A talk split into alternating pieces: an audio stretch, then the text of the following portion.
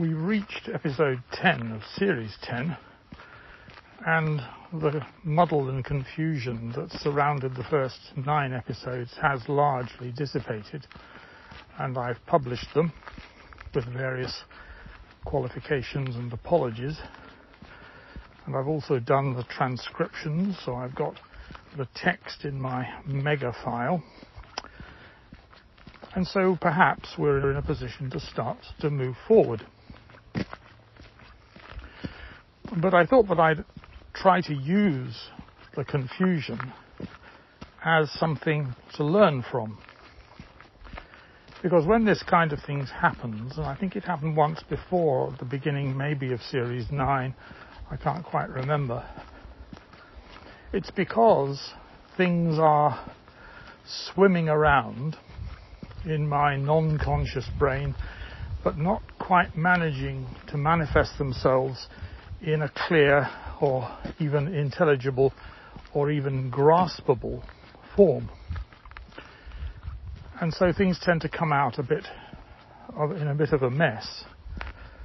And the temptation, hence the reference to burying the waste paper baskets, is to say, well, the, the mess isn't worth recording or admitting because the mess is a sign of a lack of understanding but I want explicitly to challenge this. And to do so in the context of learning generally and two types of learner. There are people, I suppose we tend to think of them as being clever, but we'll qualify this in a moment. There are people who grasp things very quickly say something to them. It may be relatively unfamiliar, but they immediately see the point. They immediately see how it connects with what they already know, and they pursue it in some way, shape, or form and make something of it. Sometimes what their performance seems to indicate, which is that they've immediately grasped it, proves not to be quite an accurate description. Because what they are good at is mimicking, is doing, I mentioned this in an earlier episode of this series, is doing what the chatbots do, taking strings of words and knowing somehow how to go on.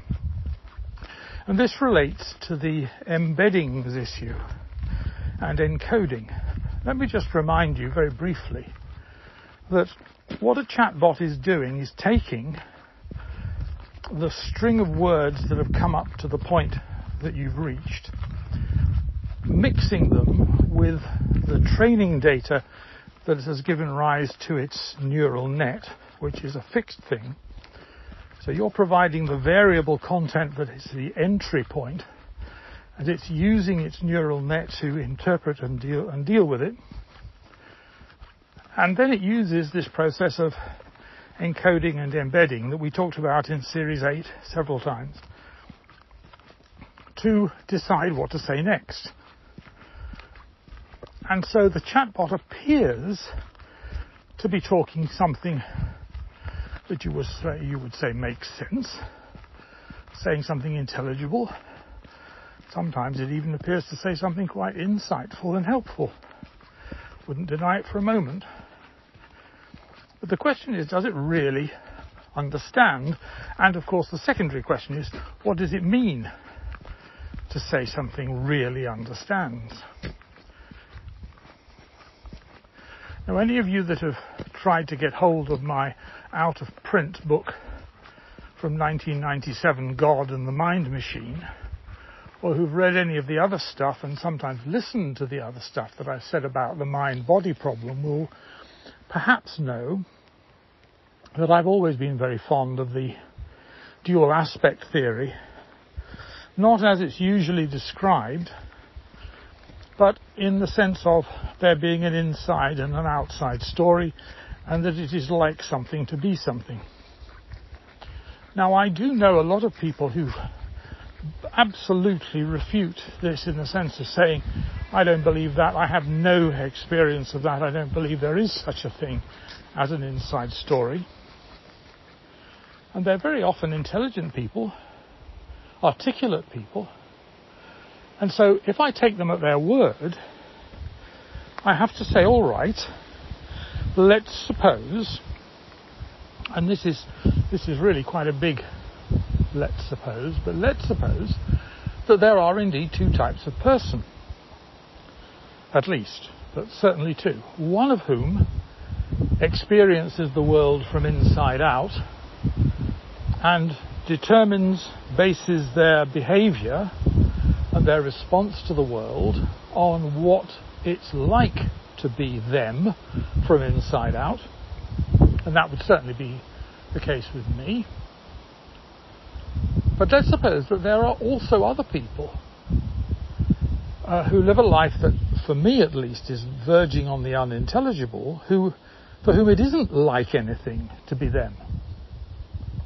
But they're still functioning human beings who manage to say what needs to be said and do what needs to be done in appropriate context. They just don't, as you might say, internalize that process. They don't experience it as something concrete.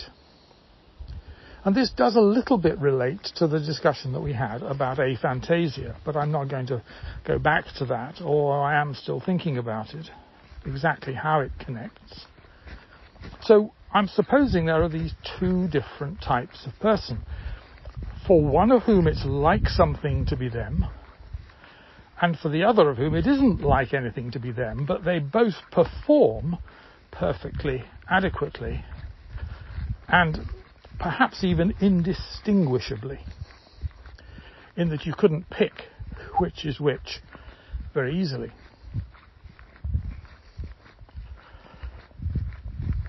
Now, on the basis of what I've said about chatbots, I would say that the chatbots, insofar as they fit into either category, fit very much into the second. They perform perfectly intelligibly and decently and helpfully and they behave in a similar fashion. But I don't think it's like anything to be a chatbot. I might be wrong. In some ways, I'd quite like to think that I am wrong, but then I don't really want there to be people for whom it's not like anything to be them. Although it seems to me that this may amount, this distinction may amount to an argument about what you, how you describe affective states, as they're called, internal psychological states, affective states. But I do think that this distinction seems to have some traction because there do seem to be lots of people who deny that it's like anything to be them. Now, I wouldn't dream of denying that it's like something to be me. It may not be much to be me, but it's still like something. And therefore I tend to impute, if you like, project, if you want to be more negative about it, my experience onto other people and assume that since it's like something to be me, it must then be like something to be them. But maybe it isn't. Well, that's at least possible. So, where does this take us?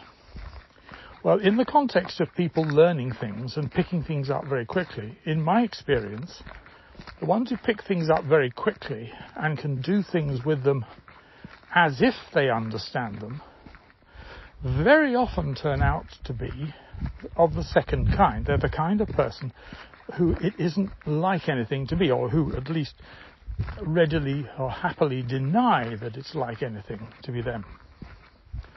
So they are pattern matching in very much the way that the chatbots are pattern matching.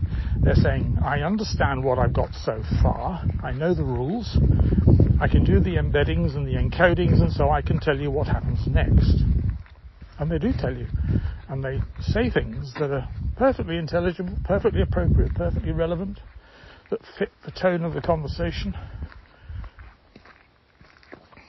they do that, but they might be doing it without an inside story to tell, without an inside world, without it being like anything to be them. Now, I'm saying all this in a sense out of deference rather than in a sense of belief. I'm not sure I really believe this distinction that I've just drawn between people whom it is like something to be and people whom it isn't, because I simply can't understand what it would be like to be somebody. you see the paradox, don't you? What it would be like to be somebody who it wasn't like anything to be. Well, it wouldn't be anything. So there may well be people, there may well be people which I admit only in deference to the people who claim that they are like this, and there are some, for whom the notion that it's like anything to be them is a blank. They don't think that it is, they report that it isn't, and yet they function perfectly normally. They make contributions to conversation, they may even become good mathematicians or scientists or playwrights or anything. And they function as human beings, all right, but while simultaneously denying that it's like anything to be them. And I should just mention, in case it occurs to you, although I'm sure it won't, that I am painfully conscious of the fact that I might be the only person in the world who believes that it's like something to be me, but I've met plenty of others who think that it's like something to be them, although I've also met a great many who say that it isn't. And that the notion of it being like something to be something makes no sense to them.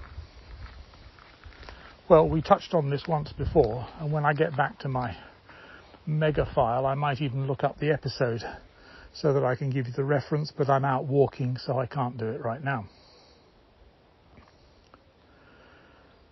All right, so this category of person who finds it very quick, there who is very quick to pick up on new things, who can play the game, who can say the right things and make intelligible noises just like a chatbot, might well be the kind of person who picks things up very quickly without necessarily properly, as I would say it, understanding them.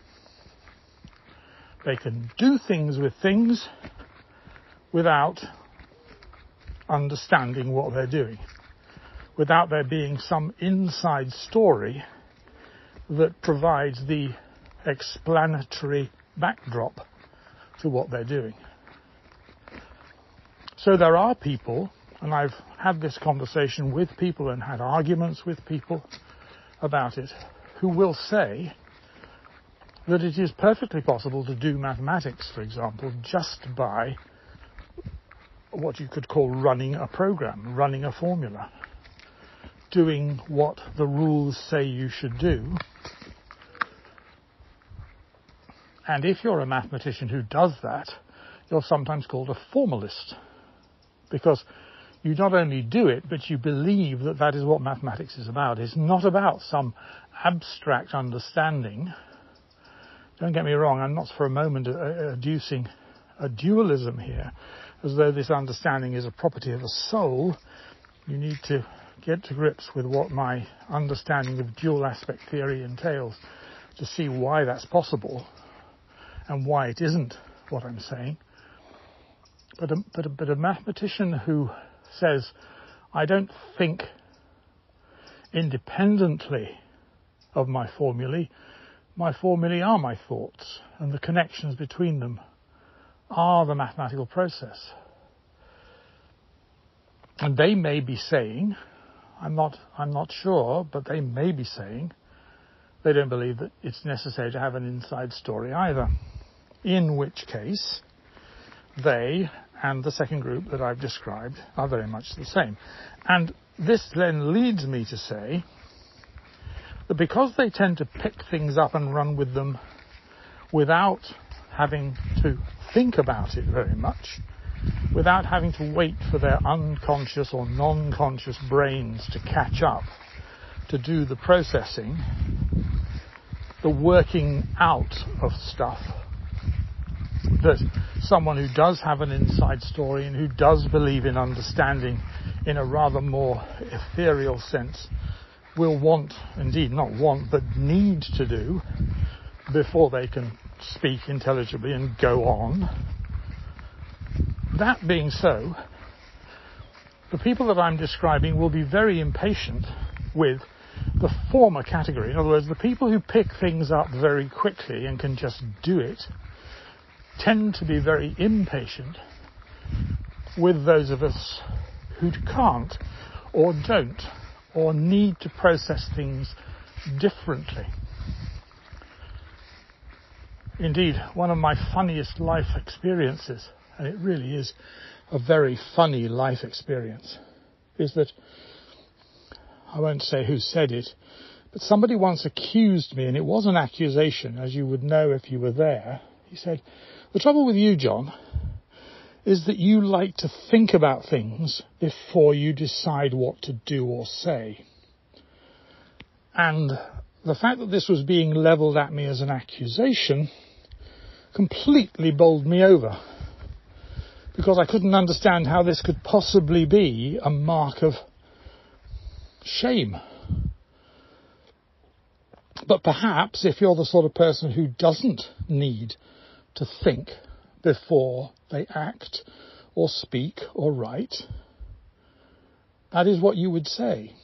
Although having said that, you will know from the very thing that I am doing now, speaking extempore without notes and without forethought, that I'm not saying that I'm incapable, or people like me are incapable, of stringing words together in such a way that they only discover that they think them when they hear themselves saying them. To use again that quotation that I can never find in Wittgenstein, but I'm sure is there somewhere, if it's not in Gilbert Ryle or somebody like that.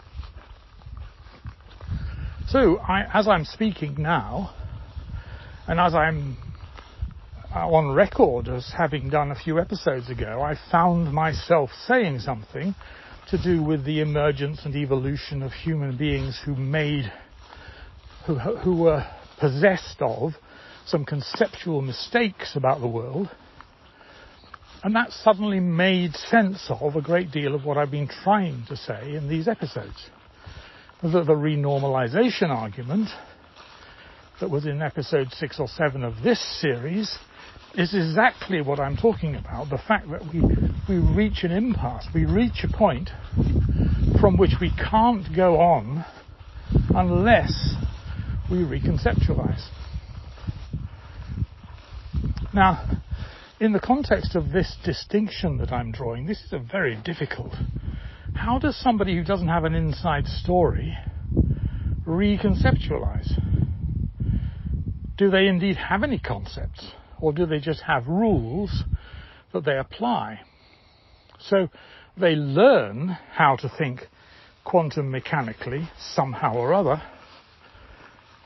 and then they can think quantum mechanically. But it is almost as if it happens automatically, a bit like a program running its course and leading somewhere where it's bound to end up because of the nature of the, of the, of the subject or the process that's involved.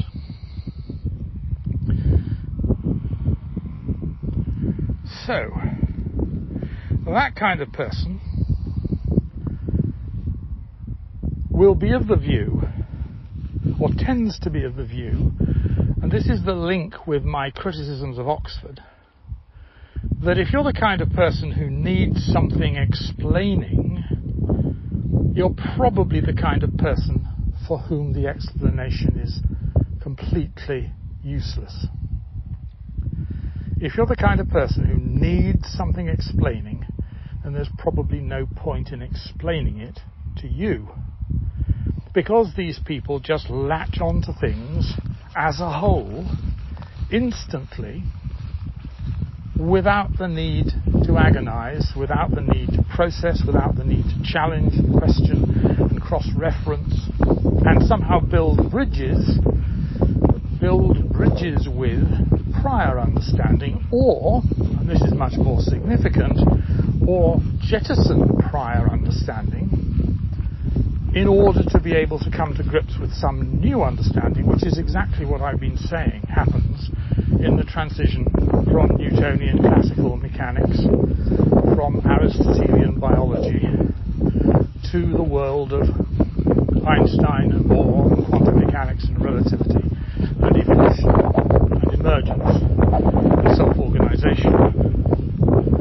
From one mindset to another, from an old way of thinking to a new way of thinking.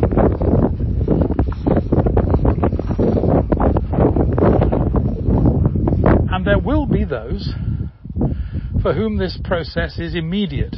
They will be told something, they will immediately grasp it. And as I say, sometimes we regard that as being clever. But I'm not so sure, because I think it might be self limiting. There's another kind of person. This will be next episode, episode 11. There's another person, kind of person, who can do something which I think is almost far, well, almost, is far cleverer. And that's the person for whom it is appropriate to say the best way of explaining this to you is by way of an example. And I'll come back to that next episode. We've recording in a few minutes now.